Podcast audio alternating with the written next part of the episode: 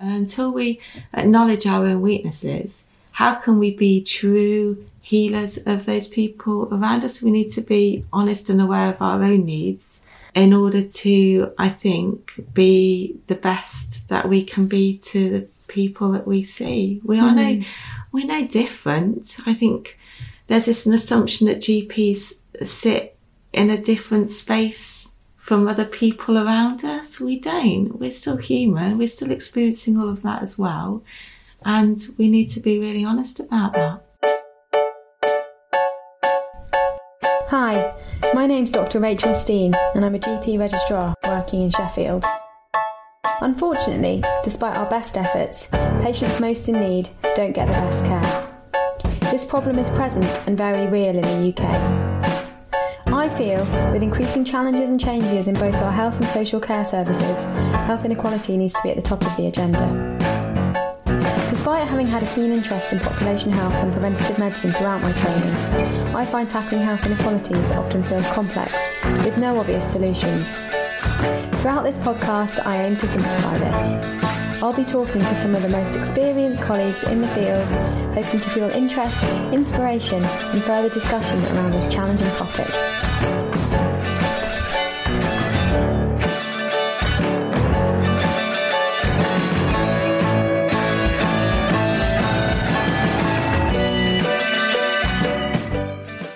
Hello, and welcome to Finding Fair Health podcast. On today's episode, I'm talking to the lovely Lucy Chiddick. Lucy currently works in Leeds as a GP in inclusion health and substance use.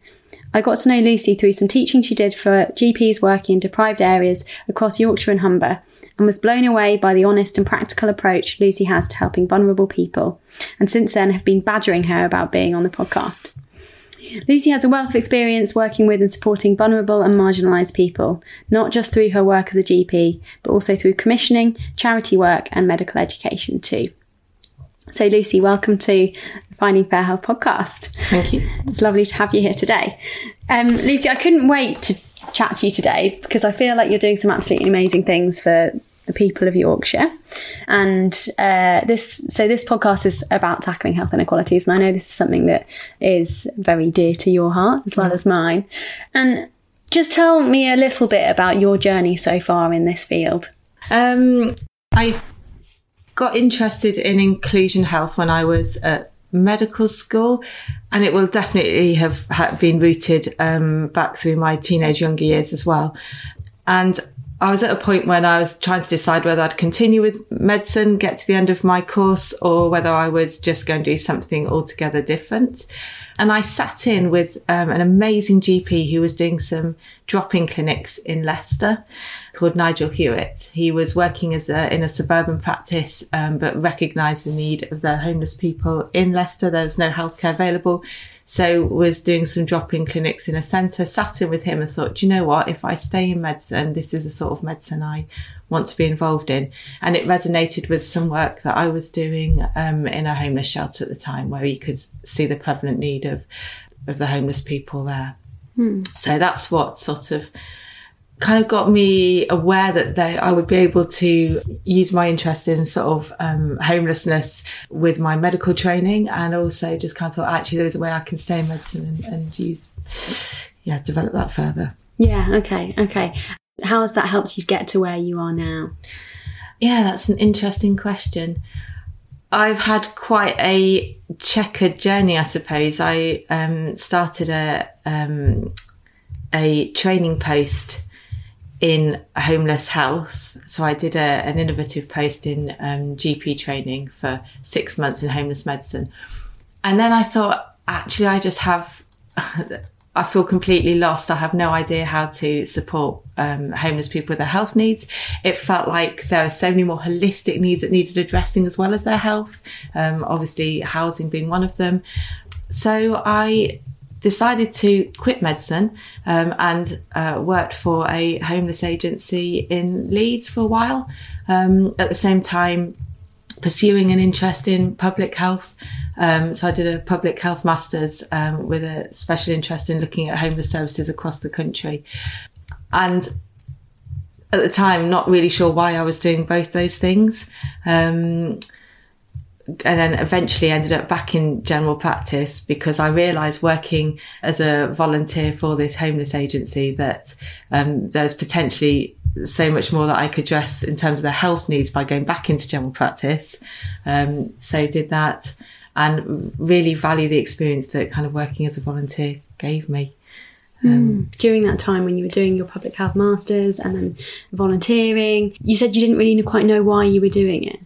Yeah, I think I was probably, I wasn't sure whether I wanted to go back into medicine at the time I left because I just I quite honestly had enough of it and didn't feel that we were meeting people's needs. Um, and also, I thought, well, I'll, I'll go and see what's out there, what is out there in terms of provision for um, homeless people. And someone at the practice, one of the GPs there, had um, put me in touch with a homeless, with the public health masters, and suggested that an interest I could pursue and then see where it led me. When I was working for the homeless, the uh, homeless agency, and we were going around and seeing all these men on the streets, we realised there was an absolute dearth of women around as well. Um, so at the time, um, pursued that a little bit further, and um, we ended up set with a friend, couple of friends, ended up setting up a charity for vulnerable women, um, which is still actually going um, to this day. Is that that's the Joanna That's the project? Joanna project. Um, so actually, I now work for the um, as a GP and uh, do two hours down at the Joanna project as a GP for the women there. So it's kind of come back Oh, and forth. fantastic. Do you think that our medical system as GPs is set up to support our patients who are homeless on their holistic needs? I I think at the time I felt no, which and and felt quite despondent at that, and I also um, just didn't feel like I had the capacity to know where to start. Um, I feel like going back into it now with perhaps a, a little bit more um, experience of not only in medicine but also of working with vulnerable groups outside of medicine. I kind of come back into it and think, no, we're not. We aren't set up from the top down system to deliver care, but actually, there's a lot of people working within the homeless health system who want to deliver better holistic care. So we find creative and innovative ways of doing that. And Bevan Healthcare is a good example of that because they find ways, and I work for Bevan Healthcare, find ways to just to look completely outside the box to um, develop aspects of care which you wouldn't necessarily see as mainstream medical care, but which whole, wholly support the kind of fundamental health needs of the person. So, for example, within our practice, we'll have um, someone who comes in and can support them with their um, welfare needs. They can go upstairs to the drop-in centre upstairs and get their housing needs met and their fundamental um, breakfast and food and uh, needs met and clothing needs met. So although we don't offer that particularly ourselves, we've got people who can come in and do that or people who are close by who can do that. We also have a street medicine service where we take a service out to those people who aren't even accessing our service and we're pretty accessible um, and find ways to draw them in, um, but do that in a complete holistic way. So by befriending, by building trust. So I think we find ways to be creative and innovative, but all this stuff is done on a shoestring from the um, system itself. Yeah, okay. And often money comes in from other external charitable agencies too to do that. Yeah. Okay, and it sounds like there's not a one one size fits all model really. It's I think you have to be creative and dynamic. I mean, there's a lot of talk currently about sort of co-production. so looking at what you're um, speaking to the patients and finding out what they need, what their wants are. Um, we try and do, been trying to do a little bit of this down at Joanna projects with the women.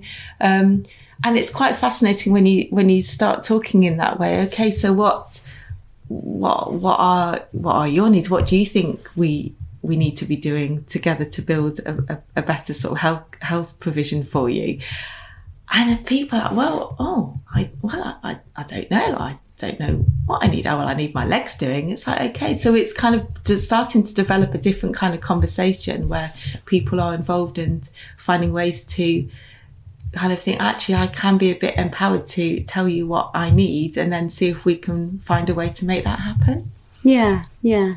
Um, and that's really empowering for individuals as well, isn't Yeah. it? Which is a fundamental point of trauma informed care. So when you think Yeah. about trauma informed care, Yeah. the first port of call is about making people feel safe. So their physical, emotional. Just start from the beginning, Lucy, for us tell us what trauma informed care is, and then tell us what you're about to tell us. So um, I think sometimes it can be quite a difficult entity to define.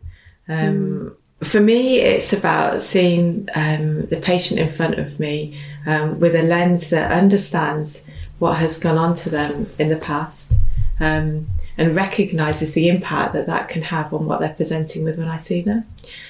And ensuring, therefore, that the approach that I take is one that um, provides them with enough emotional physical safety that they are able to feel comfortable to disclose or not even to disclose I think it's important that we don't necessarily make people disclose what's gone on but that they feel comfortable enough to trust to put trust in me and to be able to discuss their health needs that they've got.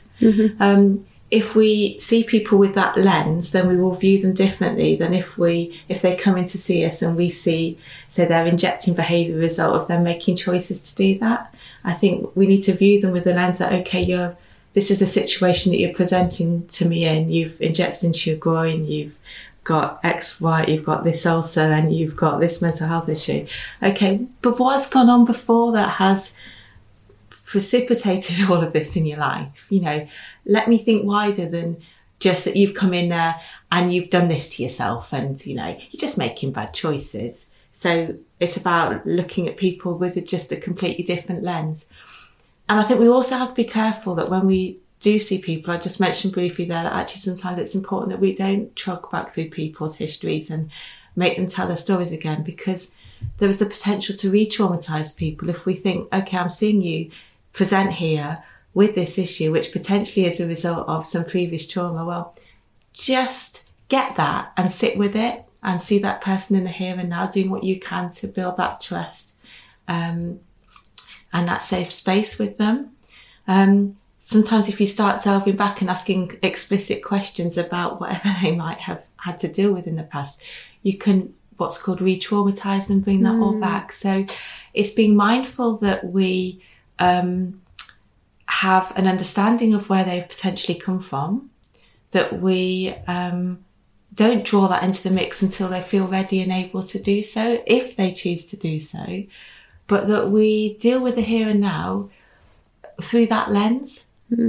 Um, because that's quite a different lens to the um, I don't know the clinicians always talk about the heart sink patient you know that's on the list. You see their name s- four or five down and it's right in the middle of your surgery and you think oh oh I don't know Mrs Mrs Bloggs is here again today. And do you still do you still get heart sink patients? Do you know, I was thinking about that the other day. I I find all my patients quite fascinating. So even the ones that have come in with certain behaviours that can sometimes be quite challenging. So particularly ones that I know are going to want to negotiate some kind of probably a prescription of pregabalin, say, or um, an opioid. And uh, I know this might sound slightly odd, but I see that as a bit of a, a challenge to kind of go, well, where's he coming from? Why, why is he mm. doing that? Or maybe he's just doing that because that's what he needs in the here and now. So we just have a really honest and blunt discussion of, of how this isn't feasible. Whereas I think previously I might have gone, oh my God, he's coming in again. I just mm. can't cope with that. Um, I that think, was mind blowing for me actually when I sat back and thought about it from that point of view. That actually, mm. The pay if you think about it, that actually the more challenging patient isn't necessarily a heart sink It's actually probably the most interesting patient of your day. and it can be quite rewarding. And I can think of one patient in particular who was um, is possibly slightly older than others in our practice, which is a complete anomaly because I work in a homeless practice. So obviously our, our patients tend to be till around sort of their mid to late forties, and we have a few in their fifties, a couple in there uh, who are older than that actually. He was quite particularly demanding, and actually we don't have a lot of in terms of sort of uh, wanting certain prescriptions and having an idea of kind of what healthcare he wanted. Now, often we'll get patients who are demanding around prescription drugs and that sort of thing, but having a patient who comes in quite demanding about other aspects of their, their healthcare is quite unusual. Um, and also just particularly critical of our practice and the situation that we are in. Um, and he'd got a bit of a reputation of being quite sort of angry and abusive at reception.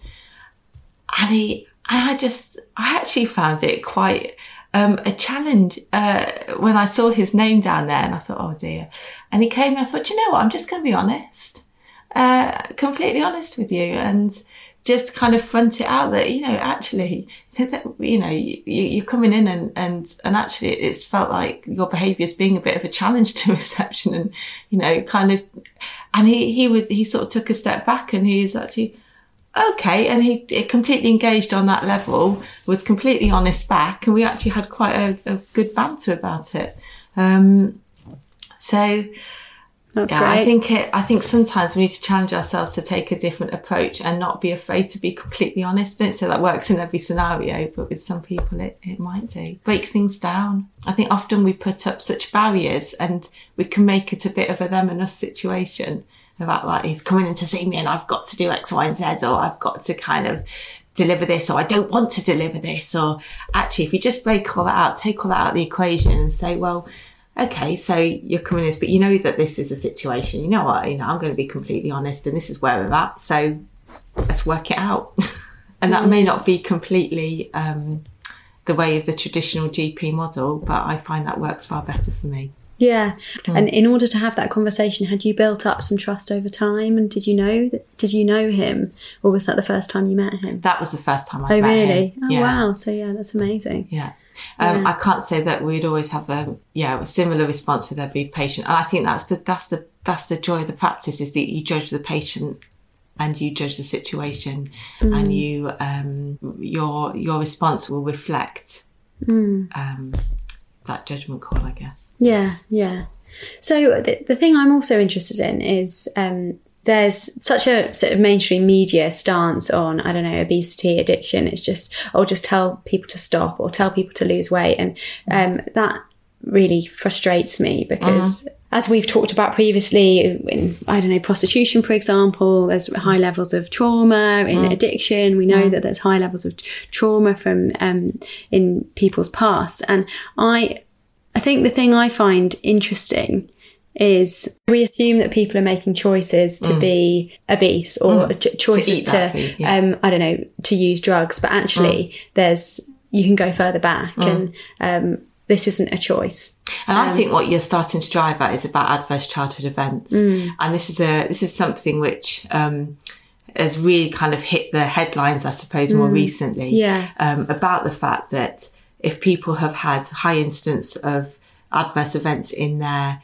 um, younger years, then they are more likely to develop um, long-term conditions. So, for example, uh, when, we should probably explain what adverse childhood mm. events are. Adverse childhood events are things such as experiencing um, abuse or violence in the home as a child, experiencing a divorce or bereavement, experiencing um, domestic abuse going on in the house, ex- living with an alcoholic um, or a, a substance user in the house, um, experiencing living in a household where there's uh, mental health issues. And there are numerous there's five other key ones as well.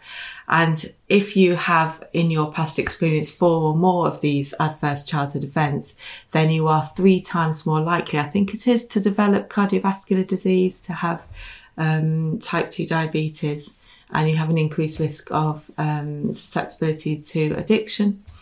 Um, and also interestingly there was a study done, I think, that demonstrate. I think someone was doing an obesity clinic in America.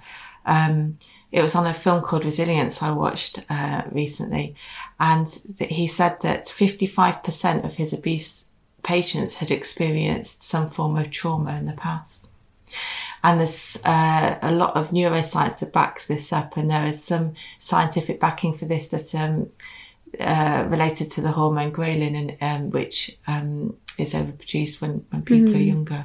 Mm. So it's it's fascinating that actually mm. some of this stuff not saying everybody it doesn't always have a root in that so we can't view everybody with that lens no um, but... but... it's important to recognize that some of these things that people are presenting with may actually be as a result of the way that their body has formed their brain has formed their hormones have formed when they were in their younger years yeah yeah as we're talking about health inequality, um, all of this links back to poverty. Mm, absolutely. Um, and I think that fundamentally is um, the thing that for me I feel is so unfair about adverse childhood experiences. Mm, this links back to someone who's born into this born into a situation and they've not really had the choice. Mm. Um, so going back to what we were talking about in terms of addiction, there isn't that choice, but so often, um, even as clinician, clinicians, I think we can be guilty of thinking that patients have the choice.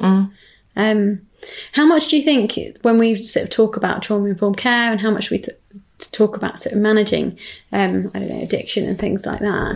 How much do you think that um, there is a role for the? I know we talk about empowering patients, but how much do you think there is a role for patient responsibility? Yeah, it's interesting, isn't it? I find this quite a fascinating concept because, um, and I th- and I find it quite a, an interesting road to walk because when you see someone in front of you, you can go back to that. Right, okay, so you had this trauma when you were younger that potentially affected how your you know, bringing the neuroscience into your amygdala formed, and it and it may have affected how your dopamine receptors respond to things. So therefore, you may be be, be susceptible to um, uh, using opiates, and and because your dopamine response, your dopamine receptors aren't working properly, you may need to get, you may you may um, sort of resort to addiction to get the same level of dopamine response as other people do who don't need to do that. Um, or there may be other reasons why you've you've moved into addiction because of what you were exposed to in your younger years. Um, so therefore, there may be an element of okay, your neuroanatomy is supporting the development of this. So therefore, how much do we say, oh yeah, you know, you, you can't, you don't, not making any choice in this. This is all, um, you know, it's all down to your neuroanatomy, and therefore, um, don't worry, you carry on doing what you're doing because you're not responsible for it all anyway. Um, I think I think you need to be in a position where you um, can feel empowered. So, although to some extent you might be in a situation you're in, you know, so for example, um, some of the women that I um, see, they may well be using substances because of um, the awful trauma that they've experienced um, that has made them more susceptible from not only a neuroscience perspective, but also from that continuing part of being um, living in poverty and, and living in a in an area Yeah. where it's just life around them, and um, not having the um, support around them, the community support, the family support, the relational support in order to, Yeah. to move out of the addiction. Um, and we say, well, it, you know, how much of that is their responsibility to pull out of? Well, the problem is we fail people on so many levels. We fail people on a systems level, as well as on a, a personal, um, relational level, and and in order for people to be able to take some element of responsibility, you need to ensure that the systems are set up in order for people to be empowered to do so. Um, because what what we see is is is austerity coming down as we see universal credit where people are, are living on money which is basically peanuts. Um, people are living in poverty how can they take responsibility for um, their circumstances and their addiction where the system is almost kind of set up to crush us you know the housing scenario isn't set up for people to be able to um, live in good housing in good areas where they're away from all of the substance misuse around them.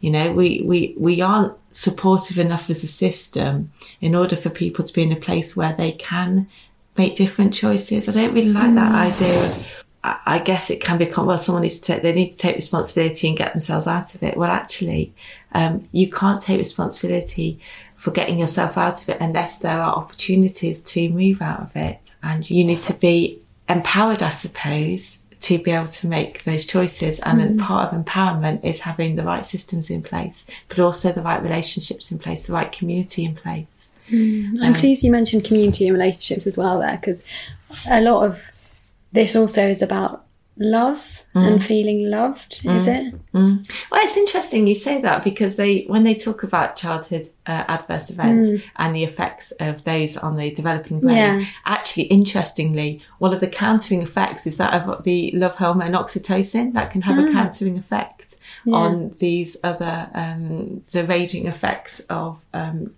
trauma and other adverse events in your life. When I was um, a registrar at the um, homeless practice, there was a psychiatrist who worked there that said to me, and this was just before I left, said, you know what, Lucy, I've worked for years in this place. And what I've realised is the only thing that helps people to move out of their situation they're in is love.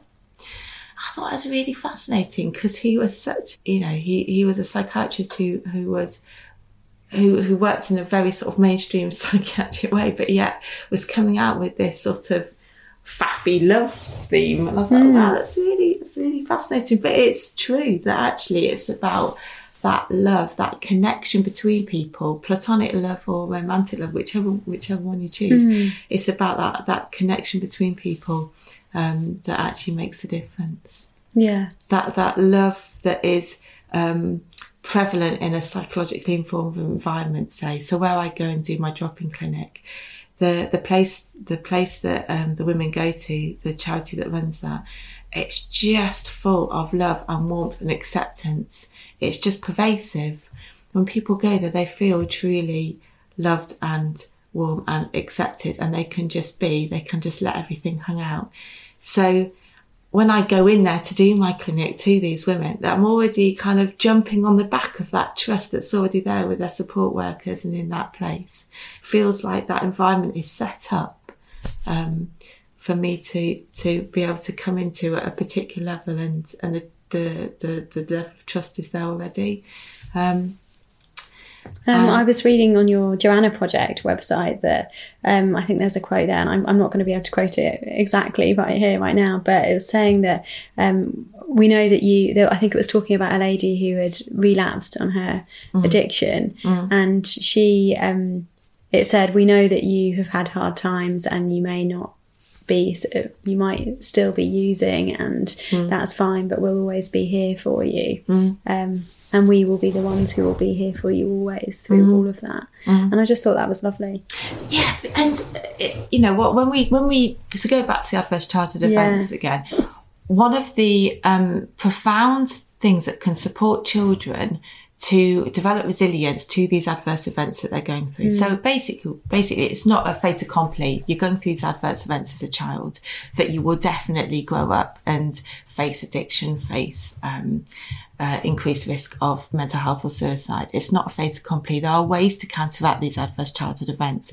And one of them is to have sustained, meaningful and trusting relationships in your life. And if you have that sustained relationship, then that can support you to a point where these will not have such a great impact on your life as you are when you're older. yeah So taking that a leap forward to women who have had such events and possibly haven't had that kind of stability of trust and relationship throughout those adverse events, that's coming into play at that point in their lives. And it's Yeah. vastly important in terms of healing and recovery.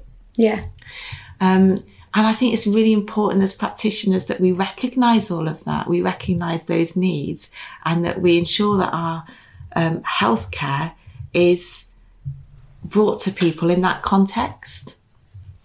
Because every everywhere along the line, and I see it with the women that who I see in my clinic, barriers are put up against them being able to access care and access support um, because all of these fundamental needs and requirements aren't recognised. Um, a third of the women I see are actually registered with a mainstream GP, but because they have to jump through these hurdles in order to access the healthcare needs of the GP, and there's not that trust there, they won't go to them. And that starts at, you know, you've got to ring at eight o'clock in the morning to get your appointment. Well, I'm not up at eight because I'm in Holbeck. You know, I'm in the in the red light district all night. yeah and No, so I- the system just isn't set up The system isn't set no up. No You know, I Um, diversify. No, no, no. Well, that's interesting, and actually, it's kind of what I want to talk about. Really, is that how can how can we as health professionals, not just GPs, um, approach um, these patients? We've talked a little bit about developing trust, safe spaces, allowing time to speak, um, not necessarily delving into the past when um, at every consultation because people don't want to be re-traumatized. So how how could we set up the system better um, to help these patients? Well, and also, how do we how do we do that in the context of a mainstream general practice? That's all very well me me talking here about giving people time and taking the service to people to to the women where they're at, and actually there is a need for that. So to the most vulnerable people, I think it's really important that we make healthcare accessible and we take it to them. Um, and I think that we need to ensure that the system is set up in a way that we can do that. Otherwise, we're putting huge barriers up to care. But we also need to be able to ensure that mainstream general practice is aware of the needs of, of women and that there is some leeway in terms of how those most vulnerable within our patient population can access appointments. You know, we can't give them 20 minute appointments in mainstream general practice. It's not feasible. It's got to be a 10 minute appointment. Um, we, we haven't got all the time in the world to chat to people in that 10 minute appointment. It will be building up trust over a period of time. But what we can do is when the women ring up that we, uh, to the reception, that the people on reception go, oh no, it's okay, right? You don't need to. Um, you can have this appointment here. That's fine. We know we've got some that are embargoed for um, the the most vulnerable in our practice. You can have this appointment in the afternoon. It Doesn't matter if you're ringing up at two o'clock. We find ways to break down some of those barriers. Oh yes, of course you can register our practice. You don't need to have this form of ID. You don't need to have a fixed address. It Doesn't matter if you're living in a crack den. It's okay. Um, so there's there's fundamental things and shifts we can make in our mainstream general practices in order to accommodate the needs of those most vulnerable, um, but acknowledging too that people that busy practices will will still have to function within all of that and have a huge practice population that they're going to have to manage within all of that. But the ask is minimal. It's you know accepting patients into your practice without ID, but also making your appointments accessible once you do that. Hmm, hmm. And I think more of the women that I see would access their mainstream GP if they were able to get past that first hurdle. Interestingly. Yeah.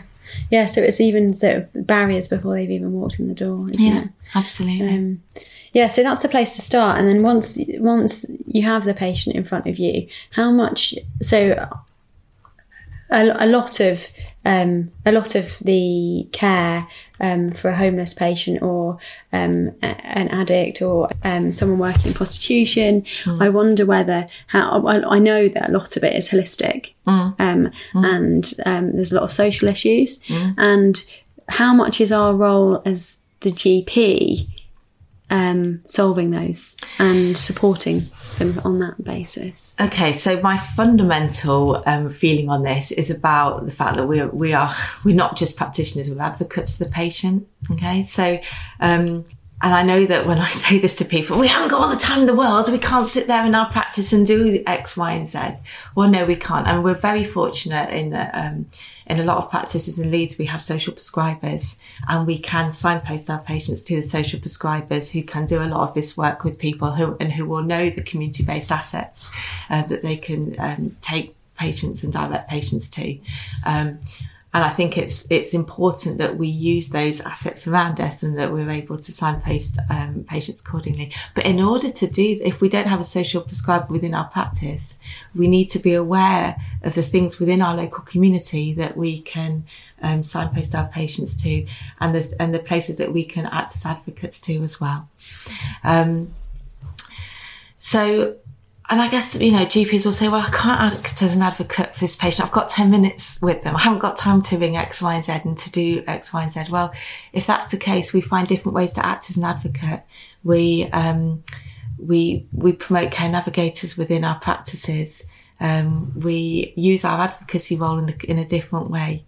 Um, to ensure that we can provide services within our practices that can provide um, and, and cater for other needs of our patients that will then support their fundamental health needs.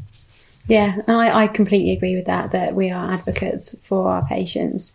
And I think the minute we stop thinking of ourselves as advocates for our patients, we almost close off a huge amount of, of possibility of ways we can support our patients. And it almost goes against the fundamentals of general practice for me. Mm.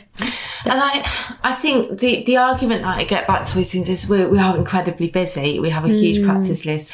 Um, what I find fascinating is that we see GPs who are innovators and creators who work in the, in the busiest deprived practices who will find ways to act as advocates for their patient to co-create solutions with their patients and to work in a completely different way, mm. which actually then reduces the drive for um, appointments within their services. So actually, by thinking a little bit laterally, thinking outside of the box, and finding more holistic solutions for the patients within your practice, that will actually reduce the demands on your regular appointments. But it's having the capacity to be able to think outside the box and look at ways that you can co-create services with your patient population and to look at it differently. So you're saying that those practices are having to be more innovative, um, and therefore thinking outside the box and having to be more creative.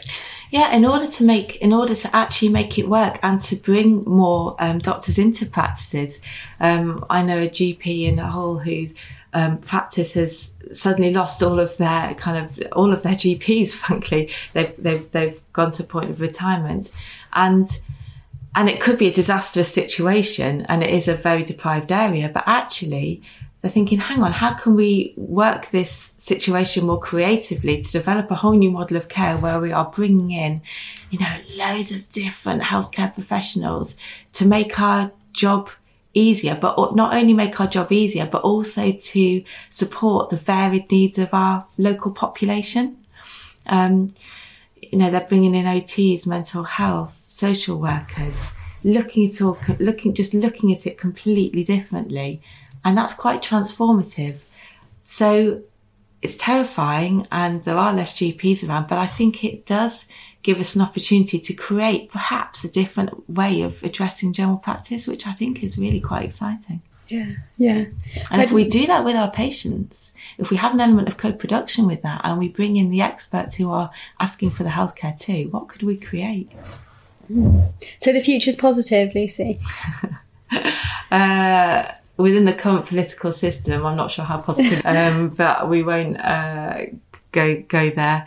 Um, I think I find it very hard to be positive in the current context of austerity, if I'm really honest. However, I'm pragmatic also, and I am aware that we just have to work within the current constraints of the system. So I'm not a, a kind of a flippant optimist by any stretch of the imagination. I'm actually quite a cynical pragmatist. Um, but I I can see room for opportunity within the situation, the circumstances that we are in, and I think we have to find ways within our circumstances to create what we can and to do what good we can and to find different ways of doing things. Um, and I think that you know the, the the new environment we're moving into with primary care networks and looking at our population health, I think we there was a potential, yes, for this to drive inequalities further. And I think there was a fear around that. But I think there's also the potential to do some real good and to co create some really good and innovative solutions. And I think that we need to find ways to do that. Mm-hmm. I could talk to you for hours, and I know we're a bit limited on time. So, um, I would like to hear a little bit about some of the stuff you're doing as an, an advocate for the patients you're seeing on top of your work as a GP. Okay. Um, so um, I work as clinical lead for vulnerable groups in Hull, and we have been um, working for a while on developing a hospital discharge pathway, um, which is essentially a pathway supporting a homeless person or homeless people through hospital um, and then on discharge out into the community. So that was recently agreed by the commissioning board and it's currently going out for procurement. And we've also, quite excitingly, um, secured some money to from the local government to um, develop some primary healthcare around some local kind of assessment beds for homeless people within the city. But yeah, that's taken quite a long time to come into mm. fruition, probably about four years. But it's very exciting times. Yeah, and so that's with an aim to sort of support homeless people potentially at the point where they're well, they're vulnerable already, but at the most vulnerable, yeah. and therefore making a sort of more sustainable plan for them. Absolutely. So, well, or short term and then potentially a long term plan for housing and things like that. Absolutely. Well, we know we know that homeless people will use A and E eight times more than any other population, basically because they um, only use A and E when they are desperately ill or or over or having an overdose, etc. But actually, um, if they are severely enough that they'll be admitted to hospital, the likelihood of them staying in hospital is quite minimal because there's so many barriers there. Um, people within a hospital setting won't necessarily be set up to support that homeless person. They won't necessarily recognise the um, how to support the addiction in order for them to be able to stay within hospital and, and gain treatment. There'll be massive trust issues against institutions because you know an often experience that a homeless person would have had of an institution could be uh, incarceration um, or they've been in a hospital before and just had a, an awful experience, or they might have had friends die in hospital, and uh, they might have had previous events in childhood where family members have been brought into hospital and not come out. So all of these barriers to kind of staying in and experiencing care. They may need to dive off the ward to use drugs until they get to a point of stability within substitute medication. So the idea is that you've got um, a wraparound healthcare team that can kind of act as advocates for the patient in hospital. So say to the um, medical team, well, this is the reason why they're going through this, and this is what we can do to support them. They can act as an advocate to the patient from the hospital team side, saying to the patient, well, this is why the hospital team need to do what they're doing, and this is the, the treatment that needs to be given. Um, provide them with um, clean clothes, even. Um, support them with benefits while they're in hospital and look at the housing situation because many will be you know homeless is a generic term referring to people in temporary accommodation who are sofa surfing many may be sleeping on the streets so they can support them with all of that whilst in hospital and hopefully their exit from hospital with the cohesive support of this wraparound team will be a completely different experience to if they've been treated in hospital um, without acknowledgement being given to all these wider needs. Mm-hmm. Fantastic. Oh well, um, masses of good luck with that service because it sounds amazing. Thank you. And ideally, we will then tie it into this other service of sort of addressing primary healthcare needs um, prior to going into hospital and on discharge. So hopefully, we can tie the two things together. Yeah, yeah, it's more of a sort of prevention strategy, really. Yes, yeah, absolutely. Um, great.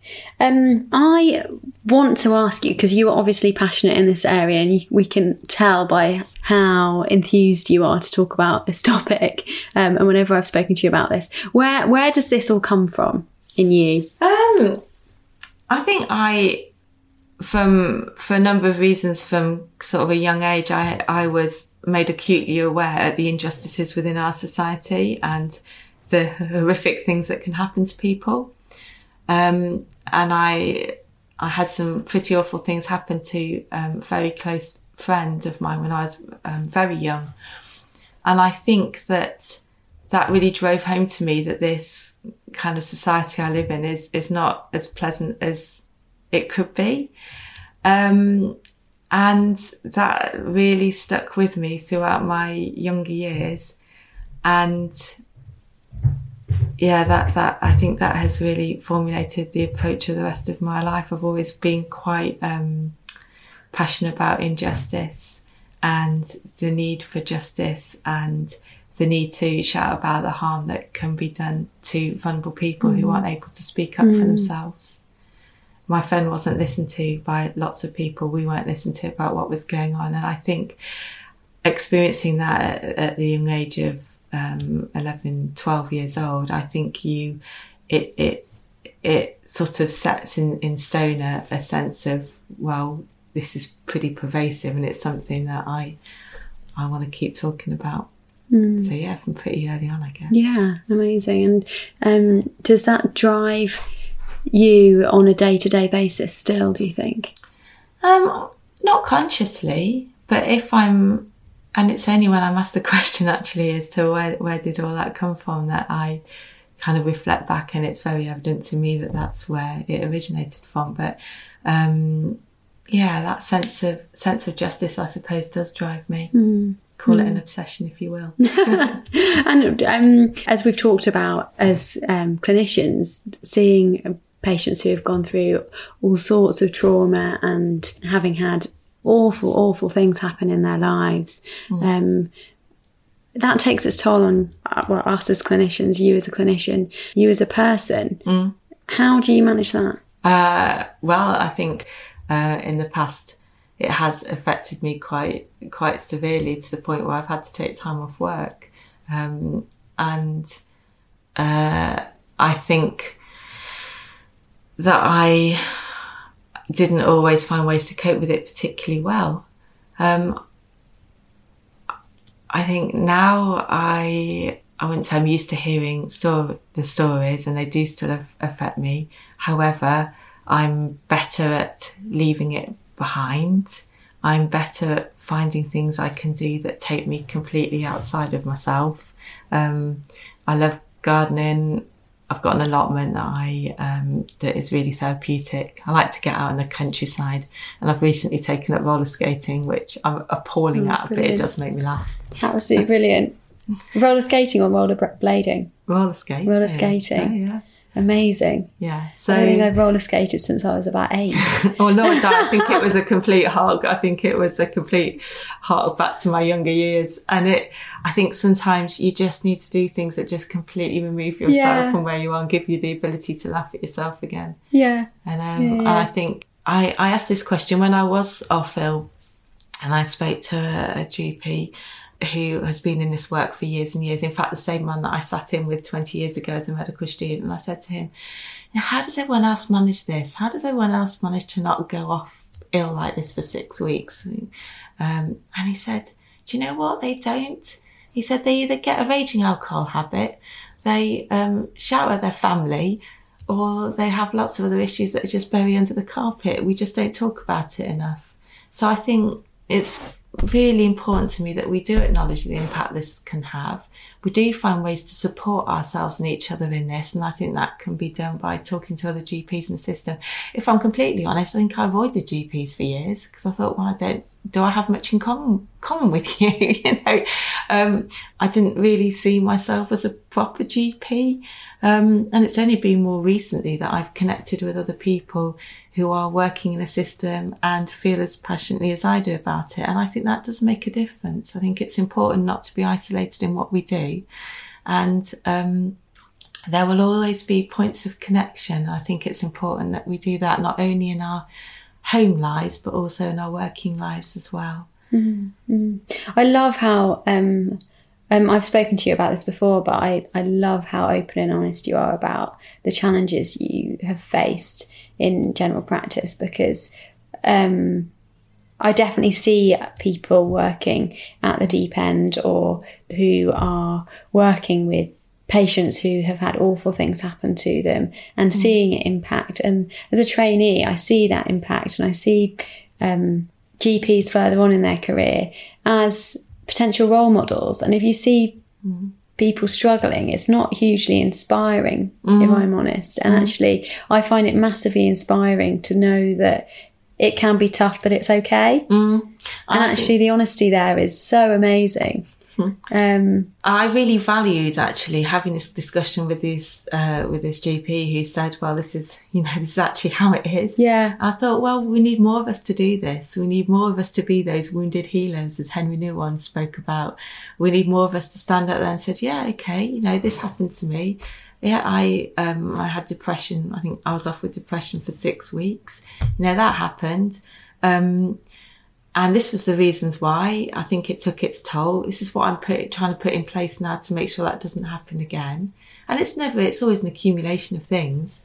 Um, and I'm, you know, I'm going to keep plugging away at making sure that I keep these things in place so that it doesn't happen again. Mm. And fortunately, so far it hasn't.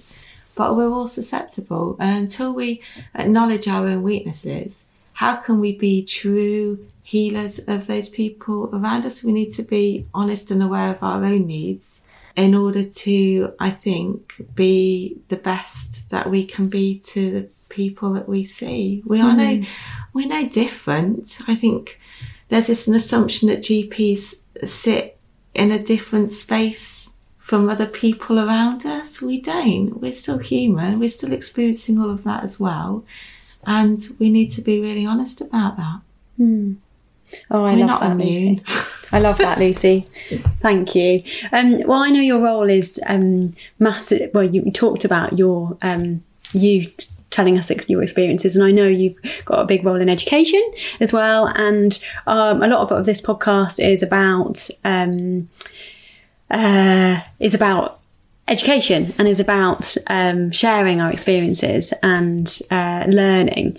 And I wondered whether you would be able to. Um, I always always ask one book um, or educational resources that you think would be useful for um, health professionals starting on their career who are interested in this sort of thing.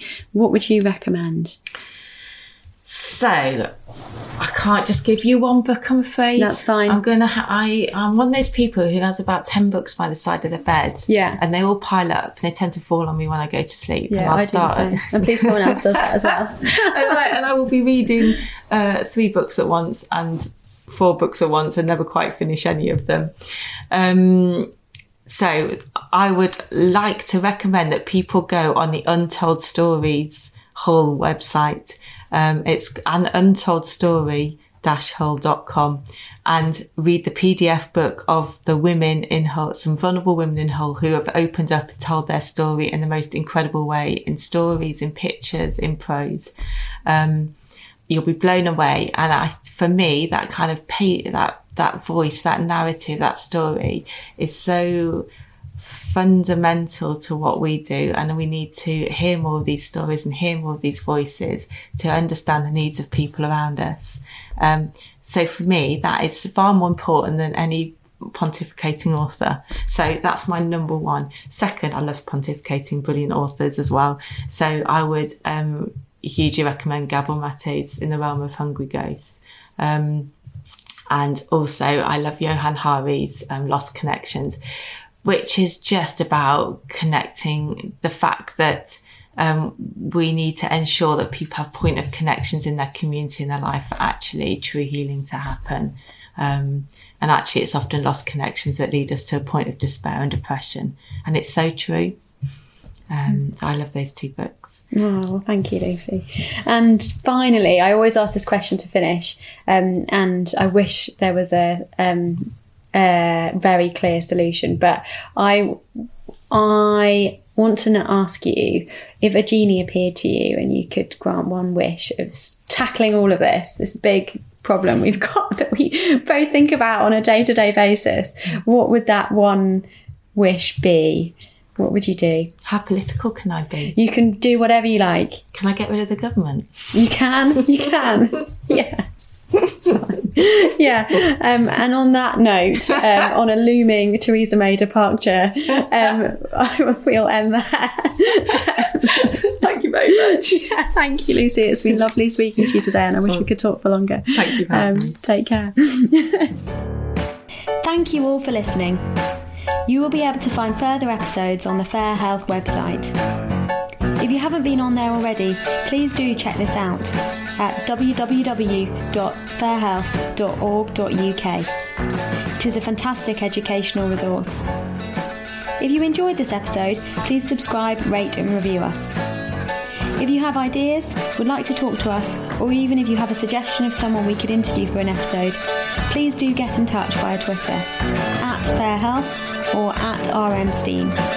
It would be great to hear from you. Really looking forward to you joining us next time on our journey to finding fair health.